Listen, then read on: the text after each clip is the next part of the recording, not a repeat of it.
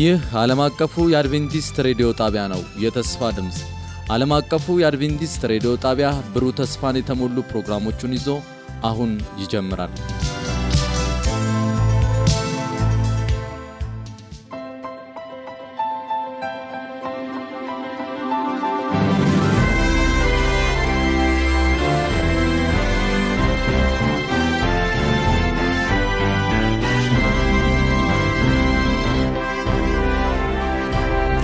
በጌታ የተወደዳችሁና የተከበራችሁ አድማጮቻችን እንደምን አላችሁልን?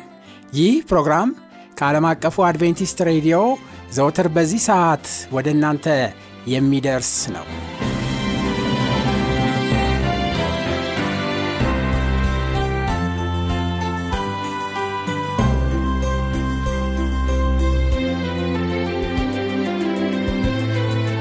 በዚያም ምድር መንጋ በሌሊት ሲጠብቁ በሜዳ ያደሩ እረኞች ነበሩ። እነሆም የጌታ መላእክት ወደ እነሱ ቀርቦ የጌታ ክብር በዙሪያቸው አበራ፣ ታላቅም ፍርሃትም ፈሩ። መልአኩም እንዲህ አላቸው፣ እነሆ ለሕዝብ ሁሉ የሚሆን ታላቅ ደስታ የምሥራች እነግራቸዋለንና አትፍሩ። ዛሬ በዳዊት ከተማ መድኃኒት እርሱም ክርስቶስ ጌታ የሆነ ተወልዶላቸዋል። ይህም ምልክት ይሆንላቸዋል፣ ሕፃን ተጠቅልሎ በግርግም ተኝቶ ታገኛላችሁ። ድንገትም ብዙ የሰማይ ሰራዊት ከመላእክቱ ጋር ነበሩ፣ እግዚአብሔርንም እያመሰገኑ ክብር ለእግዚአብሔር በአርያም ይሁን፣ ሰላምም በምድር ለሰው በጎ ፍቃድ አሉ። መላእክቱም ከእነርሱ ተለይተው ወደ ሰማይ በወጡ ጊዜ እረኞቹ እርስ በርሳቸው እንዲህ ተባባሉ፣ እንግዲህ እስከ ቤተልሔም ድረስ እንሂድ፣ እግዚአብሔርም የገለጠልንን ይህንን የሆነውን ነገር እንይ ተባባሉ። ፈጥነውም ወጡ። ማርያምና ዮሴፍ ሕፃኑንም በግርግም ተኝቶ አገኙ። አይተውም ስለዚህ ሕፃን የተነገረውን ነገር ገለጡ። የሰሙት ሁሉ እረኞች በነገሯቸው ነገር ተደነቁ። ማርያም ግን ይህንን ነገር ሁሉ በልቧ እያሰበች ትጠብቀው ነበረ። እረኞቹም እንደተባለላቸው ስለ ሰሙትና ስላዩት ሁሉ እግዚአብሔርን እያመሰገኑና እያከበሩ ተመለሱ።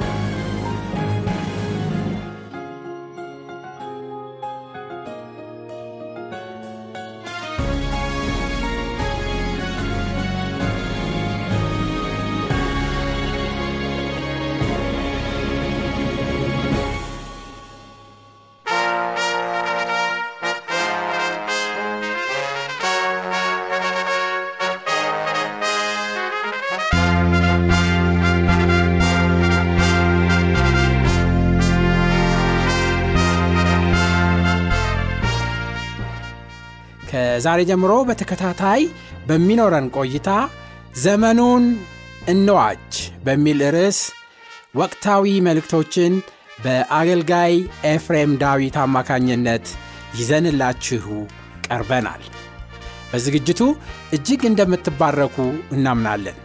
ለሚኖራችሁ ጥያቄና አስተያየት በስልክ ቁጥር 0938 67 50 24 ወይም በ0910 82 81 82 ላይ ብትደውሉልን እንዲሁም በመልእክት ሳጥን ቁጥር 145 ላይ ብትልኩልን ልናስተናግዳችሁ ዝግጁ መሆናችንን እንገልጽላቸዋለን።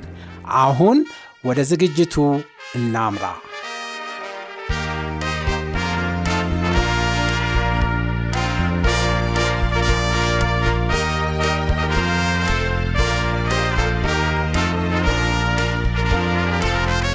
ዘመኑን እንዋጅ ወቅታዊ መልእክት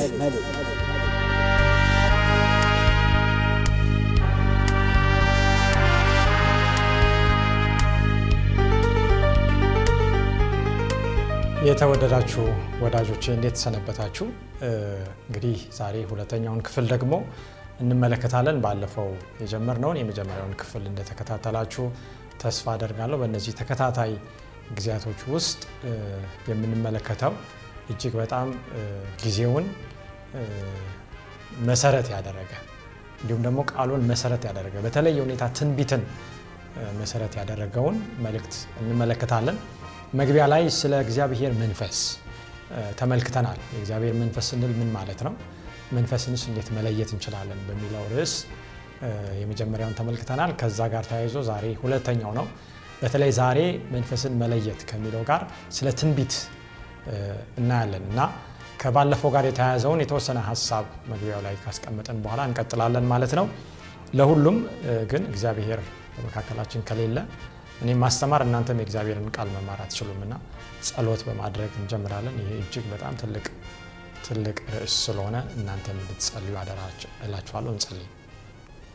ቅዱስ አባታችን እግዚአብሔር ስለዚህ መልካም ጊዜ ቃልን ለማጥናት እድል ስላገኘህን እድል ስለሰጠህን እናመሰግናለን። አሁንም በመካከላችን እንድትገኝ እኔን እንድትናገር ለሕዝብ እንድትናገር መማርና ወይም ደግሞ ማስተማር ብቻ ሳይሆን በዚህ መንፈስ በእርግጥ መሞላት ከዛ በኋላ ደግሞ ኢየሱስን ሕይወቱን ባህሪውን ማሳየት ወንጌልን መመስከር የመጨረሻውን መልእክት ማዳረስ እንዲሆንልን የተነገረው የተስፋ ቃል ሁሉ እውን እንዲሆንልን በፍጥነት እንማጸናለን። ጊዜው እያለቀ ብዙዎች በጎናችን እንደ ቅጠል እየረገፉ ነውና እባክህ መንፈስን ላክልን እንላለን። በጌታ በኢየሱስ ክርስቶስ ስም አሜን። እንግዲህ መግቢያ ላይ የምንመለከተው አንድ ጽሁፍ አለ ከባለፈው ትምህርት ጋር ተያይዞ ይህም ጽሁፍ አሁንም የሐዋርያት ስራ ወይም Acts of the Apostles ገጽ 50 ላይ የምናገኘው ነው።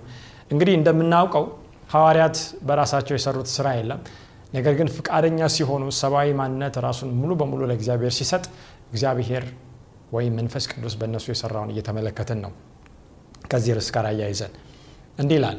ክርስቶስ ሲሄድ የእርሱ ወኪል እንዲሆን አድርጎ ስለሚልከው መንፈስ ቅዱስ የሰጠውን ቃል ኪዳን ጊዜ አልቀየረው ይላል። ይሄ እጅግ በጣም ደስ የሚል ነው። ጊዜ ብዙ ነገር ይቀይራል። ሰውን ይቀይራል። ሰው ያረጃል። ከዛ በኋላ መጨረሻ ላይ ታሞ ወይም እድሜው አልቆ ይሞታል። የተሰሩ መንገዶች ያልቃሉ፣ ህንፃዎች ያልቃሉ፣ ገንዘብ፣ ብር፣ ልብስ፣ ሁሉም ነገር አላቂ ነው። ጊዜ የማይቀይረው ነገር ግን አንድ ነገር ቢኖር ምንድን ነው? ጌታችን ሲሄድ ወደ ሰማይ የሰጠው የመንፈስ ቅዱስ የቃል ኪዳን እውነት ነው። ከእግዚአብሔር ዘንድ በተጣለ ማዕቀብ ምክንያት አይደለም የጸጋው ባለጠግነት ሳይታይ እንዲቀር የተደረገው። እግዚአብሔር በቤተ ክርስቲያን ላይ በህዝቡ ላይ እኔ በቃ ይህንን አላደርግም አልክም ያለው ነገር የለም። የተጣለ ማዕቀብ የለም። እገዳ የለም። መታየት እንደሚገባው የተስፋው ቃል ሳይሟላ ከቀረ የተሰጠው ተስፋ እንደሚገባው ዋጋ ወይም አድናቆት ስላልተሰጠው ነው ይላል። ስለዚህ ባለፈው እንዳልነው ይህ እጅግ በጣም ወሳኝ ነው። ትኩረት የምናደርገው የመጀመሪያው አጀንዳችን እንደ ክርስቲያን እንደ አማኝ ምጽአቱን እንደሚጠባበቅ አገሬ በሰማይ ነው ብሎ እንደሚኖር ሰው አጀንዳችን ሌላ ከሆነ ትኩረታችን ሌላ ከሆነ ፍላጎታችን ሌላ ከሆነ ይህ መንፈስ መምጣት አይችልም። ስታስቡትም ደግሞ ምክንያታዊ ነው። ባለፈው ጊዜ በቃሉ በደንብ ተመልክተናል። ሁሉም የሚፈልግ ከሆነ ይህንን መንፈስ በሁሉም ላይ መንፈስ ይሞላል። በህፃናት ላይ፣ በወጣቶች ላይ፣ በሴቶች ላይ፣ በሽማግሌዎች ላይ፣ በሁሉም ላይ ፍላጎቱ ካለ የእግዚአብሔር መንፈስ የማይወርድበት ምክንያት የለም። ዝግጁነቱ ካለ ቅድመ ሁኔታውን ካሟላ እሱ እንደሚለን ፍቃዳችንን ትተን የእሱን ፍቃድ የምንኖር ከሆነ ያ መንፈስ ይሞላል። የመንፈስ ቅዱስ አስፈላጊነት በጥቂቱ ብቻ በሚታሰብበት ስፍራ ሁሉ መንፈሳዊ ድርቀት፣ መንፈሳዊ ዝቅጠትና መንፈሳዊ ሞት ይታያል። ዛሬ ዝማሬያችን፣ ዛሬ መሰብሰባችን፣ አምልኳችን ዛሬ በአንድ ቀን የተቀደሰ ጉባኤ እንዲሆን ፈልገን ሽተን ስንገኝ በመካከላችን ግን ሙት የሆነ አገልግሎት ለምንድን የሆነው? ሙት የሆነ መዝሙር፣ መንፈስ ኃይል የሌለው ስብከትና አገልግሎት የሆነው ለምንድን ነው ስንል ይህ መንፈስ ቅድሚያ ትኩረት ዋጋ አልተሰጠው። እኔ አይደለውም እግዚአብሔር የሚያስተምረውን እየተመለከተን ነው። ትንሽ የሆነ ጉዳይ ሀሳብን የሚቆጣጠር ከሆነ ለቤተ ክርስቲያን እድገትና ብልጽግና አስፈላጊ የሆነውና ሁሉንም ሌሎች በረከቶች እንደ ባቡር ፍርጎ ይዞ ሊመጣ የሚችለው ያለመጠን በብዛት የቀረበው የመለኮት ኃይል ጎድሎ ይታያል። ማይነር የሆነ ጉዳይ ትንሽ የሆነ ጉዳይ ትኩረታችንን የሚስብ ከሆነ ወገኖች ከፀሐይ በታች ያለው ነገር ሁሉ ትንሽ ነው። ለ30 ለ40 ለ50 ለ60 ለ70 ለ80 ዓመት እንኳን የምናቅደው ነገር ቢኖር ከእግዚአብሔር መንፈስ አይበልጥም። ዘላለማዊ ከሆነው ከሰዎች ልጆች መዳን አይበልጥም። የሰውን ዘላለማዊ ጣፈንታ ከሚወስነው ጉዳይ የሚበልጥ ነገር የለም። ሌላ ሁሉ ትንሽ ነው። ያ ከሆነ ሀሳብን የተቆጣጠረው እንዴት ነው የእግዚአብሔር መንፈስ አዲስን ነገር ሊያደርግ የሚችለው? ወገኖች እንግዲህ እግዚአብሔር እያስተማረን ያለው መንፈስ ቅዱስም የሚወርደው በዚህ መሰረት ከሆነ ይህንን መጠማት ይህንን መራብ ምን ያህል ያስፈልገን ይሆን? ለምን አንጸልይም? ለምን ስለዚህ አንሰብክም? ለምን ስለዚህ ከወዳጆቻችን ጋር አንነጋገርም? ለምን ስለዚህ የጸሎት ጉባኤ አናደርግም? ለምን በአንድነት በጾም የእግዚአብሔር ሕዝብ በመንፈስ ቅዱስ ለመጠመቅ በተለይ የእግዚአብሔር ሕዝብ መጸለይ ያለበት ጉዳይ ከፊት ለፊት ሆነው የእግዚአብሔርን ስራ የሚሰሩ እውነትን ለማዳረስ በሚሮጡት ላይ የእግዚአብሔር መንፈስ እንዲወርድ ደግሞ መጸለይ አለብን። እኛ የማንሄድበት ስፍራ የሚሄዱ አሉ። እኛ ዝም ካልን ሌሎች እንዲናገሩ መጸለይ አለብን። ሌሎች በመንፈስ እንዲሞሉ መጸለይ አለብን። እኛም ደግሞ ለመዳናችን ለዘላለም ህይወታችን እንኳን መንፈስ ቅዱስ ስለሚያስፈልግ ይህንን ማድረግ መቻል አለብን። እንግዲህ ትምህርታችንን ስንቀጥል ሳለ በዚህ በመጨረሻው ዘመን ላይ እግዚአብሔር ስራውን ወደፊት ከሚጨርስበት ወይም ከሚፈጽምበት አንዱ የመንፈስ ቅዱስ ስጦታ ትንቢት ነው። ነገር ግን ስለ ትንቢት ከመመልከታችን በፊት የተመለከትነውን በደንብ አስተውሉ። ጠቅለል ያለውን ስለ መንፈስ ቅዱስ ሀሳብ ነው። ከዚህ ከመንፈስ ቅዱስ የሚመነጭ ነውና ይህ ትንቢት ለይተን ልናያቸው አንችልም። በመጽሐፍ ቅዱስ ባለፈው ጊዜ እንደተመለከት ነው የእግዚአብሔር መንፈስ የትንቢት መንፈስም በሚመጣበት ጊዜ ያጽናናል፣ ይገስጻል፣ ወደ እውነት ይመራል፣ ይማልዳል ስለ ቅዱሳን። እነዚህ ነገሮች አይተው ትንቢት እናገራለሁ የትንቢት መንፈስ በእኔ ውስጥ አለ እያልን የመንፈስ ቅዱስ ስራን ወይም ሌሎች ተግባራትን ወደ ጎን አድርገን ልናይ አንችልም። እነዚህ ነገሮች በሕይወታችን መታየት መቻላቸውን ማረጋገጥ ያስፈልጋል። በዋናነት ሶስት ስፍራዎች አሉ በመጽሐፍ ቅዱስ በሮሜ ምዕራፍ 12 በአንደኛ ቆሮንቶስ 12 በኤፌሶን ምዕራፍ አራት ላይ ስለ መንፈስ ቅዱስ ስጦታዎች ትንቢትን ጨምሮ ያሉ ሀሳቦች አሉ። በዛ ያሉ ሀሳቦችን ስናይ ስጦታዎችን ስናይ 16 አይነት ስጦታዎችን እናገኛለን። አገልግሎት አንዱ ስጦታ ነው። ወገኖች የመንፈስ ቅዱስ ካልሰጠ በቀር ሰው ማገልገል አይችልም። ሌላው ማስተማር ነው፣ መምከር ነው ሌሎችን። ከዛ ቀጥሎ መለገስ ነው፣ ማስተዳደር ወይም ሊደርሺፕ የምንለው ስጦታ ነው። ሌላው ደግሞ ምህረትን ማድረግ። እነዚህ ሁሉ ከትንቢት መንፈስ ጋር አብረው የሚመጡ ናቸው። እነዚህ ሁሉ ይታያሉ ወይ በሰው በእኛ ህይወት ማለት አለብን። ሌላው ደግሞ መፈወስ ነው፣ ተአምራት ማድረግ፣ ትንቢት መናገር፣ መናፍስትን መለየት፣ በልዩ አይነት ልሳን መናገር፣ ልሳንን መተርጎም፣ የሐዋርያነት ስጦታ፣ የወንጌላዊነት ስጦታ፣ የጥበብ ስጦታ፣ እውቀት፣ እምነት፣ እነዚህ ሁሉ የመንፈስ ቅዱስ ስጦታዎች ናቸው። እንግዲህ ወደ ኋላ ልመልሳችሁ። ሰው ከመውደቁ በፊት ከእግዚአብሔር ጋር ቀጥታ አይነት ግንኙነት ነበር። ዛሬ በትንቢት ስጦታ ወይም በተለያየ ስጦታ ሰው ወደ እግዚአብሔር እንዲደርስ አልነበረም ሀሳቡ። ሀሳቡ ምንድን ነው? ሰው ቀጥታ ፊት ለፊት ያለምንም ግርዶሽ መጋረጃ ከእግዚአብሔር ጋር ይነጋገር ነበር። አዳምና ሔዋን ይህ እድል ነበራቸው። ያ በመካከላቸው የገባው ገደል ምንድን ነው? ኃጢአት ከመሰራቱ የተነሳ ነው። የሰው አመፅ ነው ዛሬም እኛን ከመንፈስ የሚለየው የሚያርቀው። ከውድቀት በኋላ ግን ሁኔታዎች እየተቀየሩ መጡ። ምክንያቱም አዳምና ሔዋን ከኤደን ወጡ። ያ ኪሩብ መልአክ ያንን ስፍራ ጠበቀው። ከዛ በኋላ ያ ስፍራ እንደሌለ ሰዎች ወደ ኤደን መመለስ እንዳልቻሉ፣ ነገር ግን አሁን ተስፋ የተሰጠው ወደ ኤደን ለመመለስ ነው እና ሰዎች ከእግዚአብሔር ጋር ያላቸው ግንኙነት በማን አማካኝነት ሆነ? አስቀድመው በመጡ በወላጆች አማካኝነት ሆነ። ወላጆች ለተተኪው ትውልድ ለልጆቻቸው አስቀድመው የሚያውቁትን እግዚአብሔር እንዲያስተላልፉ ተደረገ። ነገር ግን ይህም በዘፍጥረት 18 19 ላይ እየቀጠለ ሳለ የሆነውን እናያለን። ስለ አብርሃም ነው በዚህ ስፍራ የሚናገረው እንዲህ ጽድቅንና ፍርድን በማድረግ የእግዚአብሔርን መንገድ ይጠብቁ ዘንድ ልጆቹንና ከእርሱ በኋላ ቤቱን እንዲያዝ አውቃለሁ። አያችሁ ይህ መርህ በነገራችን ላይ አልተቀየረም። አብርሃም በቤት ውስጥ ያሉ ልጆችን ስለ አምላክ ማንነት ያስተምር ዘንድ በዚህ በእግዚአብሔር መንፈስ የእግዚአብሔርን ሀሳብ ይገልጥ ዘንድ ይህንን እግዚአብሔር እንደሚያውቅ አብርሃም እንደሚያደርገው እንደሚያምን ስለ አብርሃም ምስክርነት ነው የሚሰጠው። ወላጆች የሆንን ዛሬ ለልጆቻችን ይህንን ማድረግ አለብን። ይህ ቀጥሎ የመጣው የእግዚአብሔር እቅድ ነበረ። ነገር ግን ወላጆች ታማኝ ካለመሆናቸው የተነሳ ይህ እክል ገጠመው። ተተኪው ትውልድ እንዳይጠፋ የሰው ልጅ ከእግዚአብሔር እቅድ ሙሉ በሙሉ ጠፍቶ በሰይጣን ቁጥጥር እንዳይሆን እግዚአብሔር አሁንም ያደረገው ምንድን ነው ይህንን የመንፈስ ቅዱስ ስጦታ እንደ ትንቢት አይነት ማለት ነው ለሰው ልጆች መስጠት ነበር። ያኔ ነው ነቢያት እንግዲህ አገልጋይ ሆነው የተላኩት።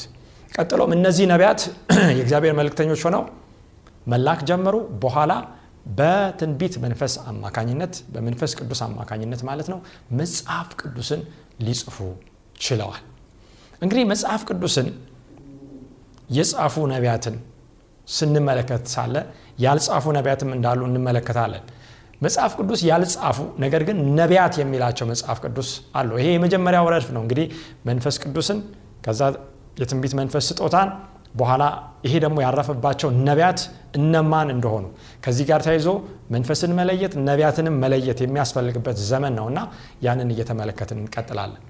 non canonical prophets ወይም መጽሐፍ ቅዱስ ያልጻፉ ነቢያቶችን በመጀመሪያ እንመልከት በመጽሐፍ ቅዱስ መጽሐፍ ቅዱስን ያልጻፉ ወይም ከመጽሐፍ ቅዱስ መጽሐፍት መካከል በመጽሐፍ ድርሻ ያልተወጡ ነገር ግን መልእክታቸውና አገልግሎታቸው በመጽሐፍ ቅዱስ ውስጥ የተካተተ ወይም ተመዝግቦ የሚገኝ ነቢያቶች አሉ። ለምሳሌ ሄኖክን እንውሰድ ኖህን እንውሰድ አብርሃምን እንውሰድ ኤልያስን ኤልሳን ህልዳናን መጥመቆ ዮሐንስን እነዚህ እግዚአብሔር ነቢያት እንደሆኑ ሌሎች ጽፎላቸዋል። ነገር ግን እነሱ የጻፉት መጽሐፍ እንደሌለ እናያለን ቢሆንም ነቢይ መሆናቸው አልቀረም። አገልግሎታቸው በመጽሐፍ ብቻ ሳይሆን መልእክትን በማድረስ በመናገርም ጭምር ስለሆነ። ለምሳሌ ስለ ሄኖክ በይሁዳ ምዕራፍ ማለት ይሁዳ ምዕራፍ የለውም ቁጥር 14 ላይ ስንመለከት እንዲህ ይላል ከአዳም ሰባተኛው ሄኖክ በለዚህ ትንቢት ተናግሮባቸዋል። እንዲህ ሲል እነሆ እግዚአብሔር ይመጣል ከአላፍ ቅዱሳን ጋር። አያችሁ ሄኖክ እግዚአብሔር ይመጣል ከአላፋት ቅዱሳን ጋር ብሎ ትንቢት ተናገረ። ምክንያቱም ትንቢት ተናግሯል ይላል። ሄኖክ ሞትን ሳይቀምስ ወደ ሰማይ የወጣ እግዚአብሔር ባሪያ ነው። በሁሉ ላይ ይፈርድ ዘንድ ነው የሚመጣዋል አመፀኞችም ሁሉ ተጠራጠሩበት። ከዛ በኋላ ይህንን ይገስጽ ዘንድ ኃጢአተኞችም መናፍቃን በተናገሩበት ጽኑ ነገር ሁሉ ይገስጽ ዘንድ ይፈርድ ዘንድ ጌታ ከቅዱሳን መላእክት ከአላፋት ቅዱሳን ጋር ይመጣል ብሎ ትንቢት ተናገረ። እንግዲህ ሄኖክ በዚህ ስፍራ እንደምንመለከተው በጊዜው እውነትን ቢመሰክርም ሰዎች ወደ መዳን እንዲመጡ ቢነግርም ብዙዎች ግን እንደተጠራጠሩበት ብዙዎች እንዳላመኑበት ብዙዎች እንዳሾፉበት ነው የምናየው። ነገር ግን በትንቢት መንፈስ ስለ ክርስቶስ ምጻት ይሄ ሁሉ ፍርድ እንደሚገባው እንደሚያገኘው ተናግሯል። ሌላው ደግሞ የምናየው ኖህ ነው። ስለ ኖህ ነቢይነት እንዴት ልናውቅ እንችላለን? ዘፍጥረት 6 11 ላይ ምድርን በሚመለከትበት ጊዜ እግዚአብሔር ምድር ሁሉ በግፍ ተሞልታለች ተበላሸች። ሰው ሁሉ መንገዱን አበላሸ ይላል። እግዚአብሔርም ኖህን አለው። የስጋ ሁሉ ፍጻሜ በፊት ደርሷል። ከእነርሱ የተነሳ ምድር በግፍ ተሞልታለች እና እኔም እነሆ ከምድር ጋር አጠፋቸዋለሁ ከጎፈር እንጨት መርከብን ለአንተ ስራ ሲል እንመለከታለን። እንግዲህ ኖህ ለመቶ 20 ዓመት የእግዚአብሔርን ቃል በመቀበል ሳያይ የሚያየው ነገር ሌላ ቢናገረውም ቃሉን ብቻ በማመን መርከብን አዘጋጀ በዕብራውያን ምዕራፍ 11 ቁጥር 7 ላይ ኖ ገና ስለማይታየው ነገር ተረድቶ እግዚአብሔርን እየፈራ ቤተሰቦችን ለማዳን መርከብን በእምነት አዘጋጀ። በዚህም ዓለምን ኮነን። አያችሁ ኖ ሳይሆን የኮነነው ቅድም እንዳየነው ወይም የገሰጸው በኖ ውስጥ የነበረው የትንቢት መንፈስ የእግዚአብሔር መንፈስ ነው። ምክንያቱም ዓለምን የሚኮንን ዓለምን የሚወቅስ ስለ ኃጢአት ስለ ጽድቅ ስለ ፍርድ ማነው? መንፈስ ቅዱስ ነው። በእምነትም የሚገኘውን ጽድቅ ወራሽ ሆነ ስለዚህ ነቢይ ነበረ ትንቢትን ተናገረ። ከመቶ 20 ዓመት በኋላ ምን ይመጣል? ዝናብ ይመጣል ምድር ትጠፋለች። ስለዚህ ወደ መርከቡ ግቡ ነው። የእግዚአብሔር ህግ ታዘዙ ነው። ከፍርድ አምልጡ ነው። ዛሬም መልእክቱ ያው ነው። ይህ መንፈስ ነው በኖ የሰራ ዛሬም በትክክለኛ መንገድ ሲሰራ የምንመለከተው። ሰውን ወደ መታዘዝ ሰውን ወደ ማምለጫው መርከብ ግቡ የሚለው መልእክት ያ የትንቢት መንፈስ ነው። ዘፍጥረት ምዕራፍ 20 ቁጥር 7 ስለ አብርሃም ስንመለከት ሳለ እንግዲህ አብርሃም በአንድ ጊዜ ወደ አንድ ስፍራ ሄደ። ለአንድ ንጉሥ ሚስቱን ሳራን እህቴ አለ። በኋላ ያ ንጉሥ ሳራን ሊወስድ አሰበ። ነገር ግን እግዚአብሔር በሌሊት መጡ። ስለዛ ሁኔታ የተናገረው እንመልከት። አሁንም የሰውየውን ሚስት መልስ፣ ነቢይ ነውና ስለ አንተም ይጸልያል፣ ትድን አለ። ባትመልሳት ግን አንተ እንድትሞት ለአንተ የሆነውም ሁሉ እንዲሞት በእርግጥ እወቅ። ሰውየው ምንድን ነው አለ? ሚስቱን መልስ፣ እሱ ነቢይ ነው፣ ስለ አንተ ይጸልያል፣ ትድን አለ። አብርሃምን ነቢይ ያሰኘው ነገር ምንድን ነው? በዘፍጥረት 15 13 የትንቢት መንፈስን መቀበሉ ነው።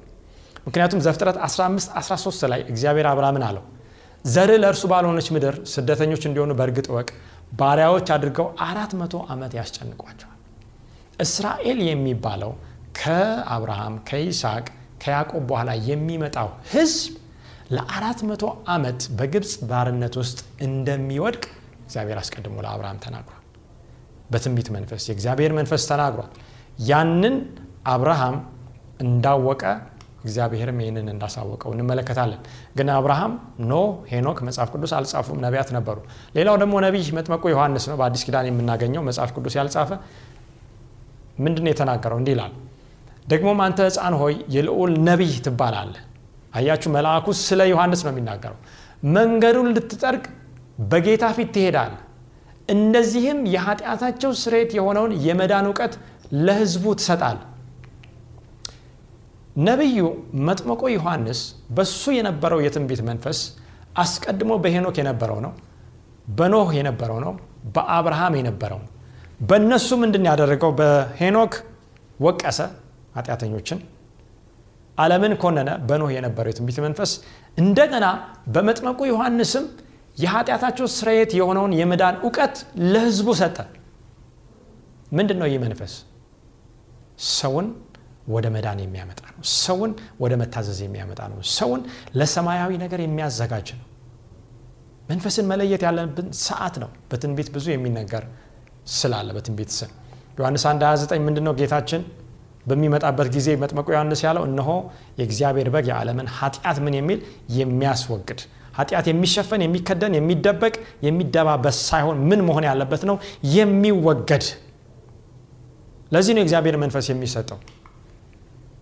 ቀጥለን ስለ መጥምቁ ዮሐንስ ስንመለከት ማቴዎስ 3 8 ላይ እንግዲህ ለንስሐ የሚገባ ፍሬ አድርጉ። አሁንስ ምሳር ወይም የዛፍ መቁረጫ በዛፎች ስር ተቀምጧል እንግዲህ መልካም ፍሬ የማያደርጉ ዛፍ ሁሉ ምን ይላል? ይቆረጣል ወደ እሳትም ይጣላል። አያችሁ ስለ ፍርድ ይወቅሳል። ሰዎች ባይታዘዙ ሰዎች ያላቸውን ለሌሎች ባያካፍሉ። ምክንያቱም የዮሐንስ ስብከት አንዱ ያላችሁን አካፍሉ ነው። በግፍ ሰዎችን አትበድሉ ነው።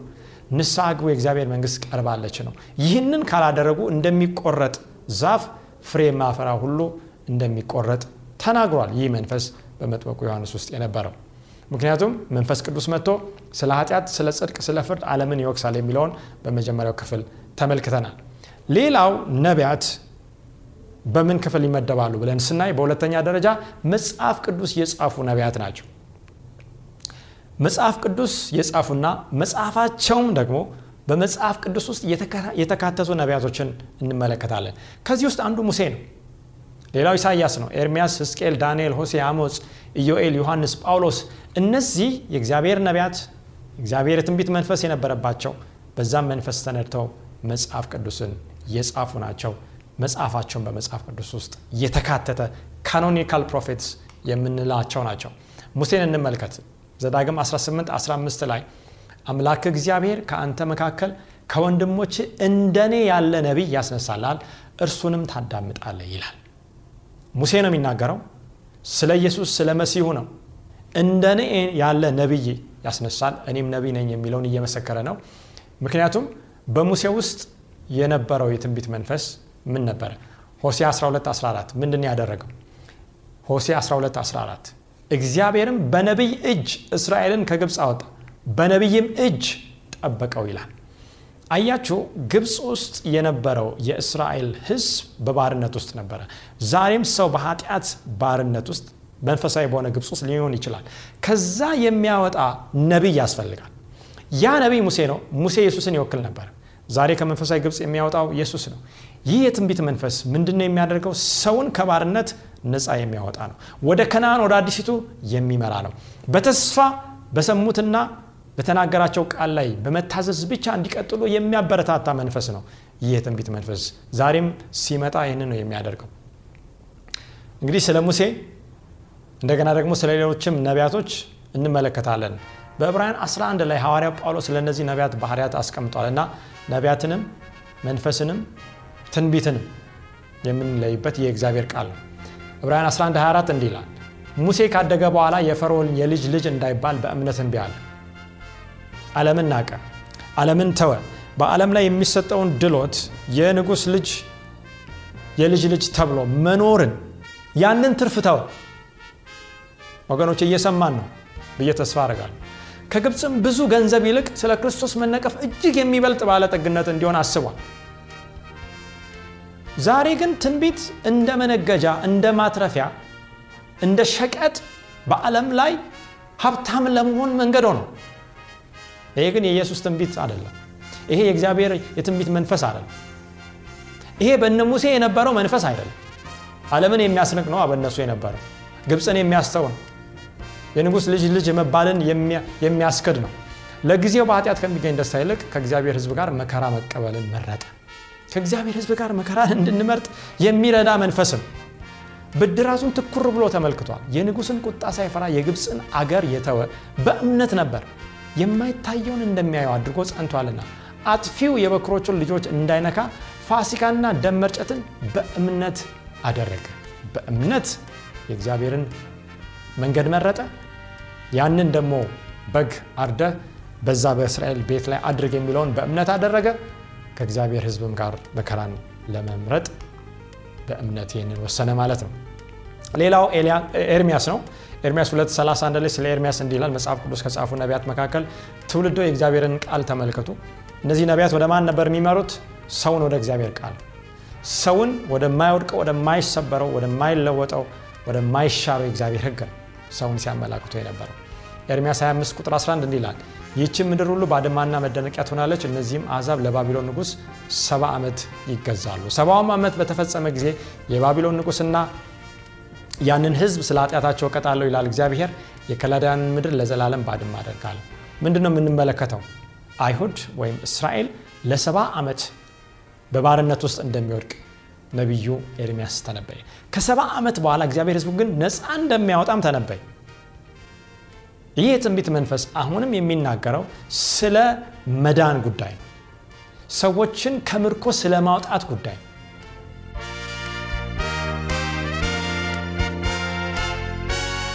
የተወደዳችሁ አድማጮቻችን ስለነበረን የመባረክ ጊዜ እግዚአብሔርን እጅግ አድርገን እናመሰግናለን። በሚቀጥለው ጊዜ የዚህን ተከታይ ክፍል ይዘንላችሁ እስከምንቀርብ ድረስ የእግዚአብሔር ጸጋና በረከት ከሁላችሁ ጋር እንዲሆን ምኞታችንና ጸሎታችን ነው። ደህና ሁኑ።